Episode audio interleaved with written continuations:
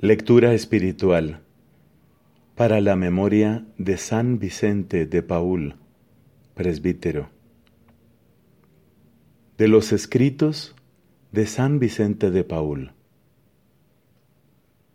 Nosotros no debemos estimar a los pobres por su apariencia externa o su modo de vestir, ni tampoco por sus cualidades personales ya que con frecuencia son rudos e incultos.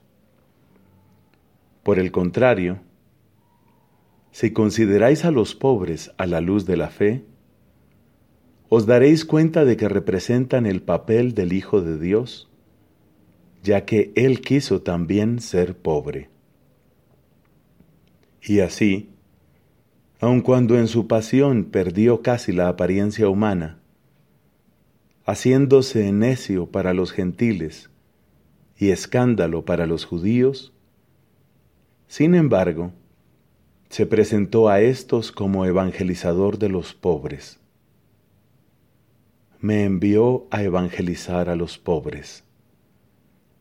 También nosotros debemos estar imbuidos de estos sentimientos e imitar lo que Cristo hizo, cuidando de los pobres consolándolos, ayudándolos y apoyándolos. Cristo, en efecto, quiso nacer pobre, llamó junto a sí a unos discípulos pobres, se hizo él mismo servidor de los pobres, y de tal modo se identificó con ellos, que dijo que consideraría como hecho a él mismo todo el bien o el mal que se hiciera a los pobres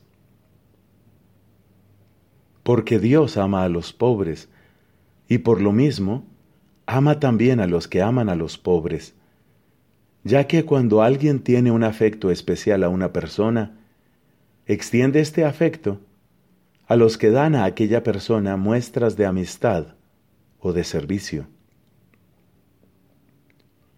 Por esto nosotros tenemos la esperanza de que Dios nos ame en atención a los pobres por eso al visitarlos, esforcémonos en cuidar del pobre y desvalido, compartiendo sus sentimientos, de manera que podamos decir como el apóstol, me he hecho todo para todos. Por lo cual, todo nuestro esfuerzo ha de tender a que, conmovidos por las inquietudes y miserias del prójimo, roguemos a Dios que infunda en nosotros sentimientos de misericordia y compasión, de manera que nuestros corazones estén siempre llenos de estos sentimientos. El servicio a los pobres ha de ser preferido a todo y hay que prestarlo sin demora. Por esto, si en el momento de la oración hay que llevar a algún pobre un medicamento o un auxilio cualquiera, id a él con el ánimo bien tranquilo y haced lo que convenga, ofreciéndolo a Dios como una prolongación de la oración.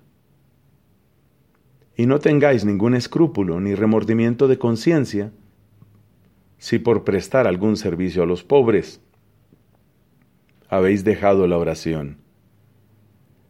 Salir de la presencia de Dios por alguna de las causas enumeradas no es ningún desprecio a Dios, ya que es por Él por quien lo hacemos.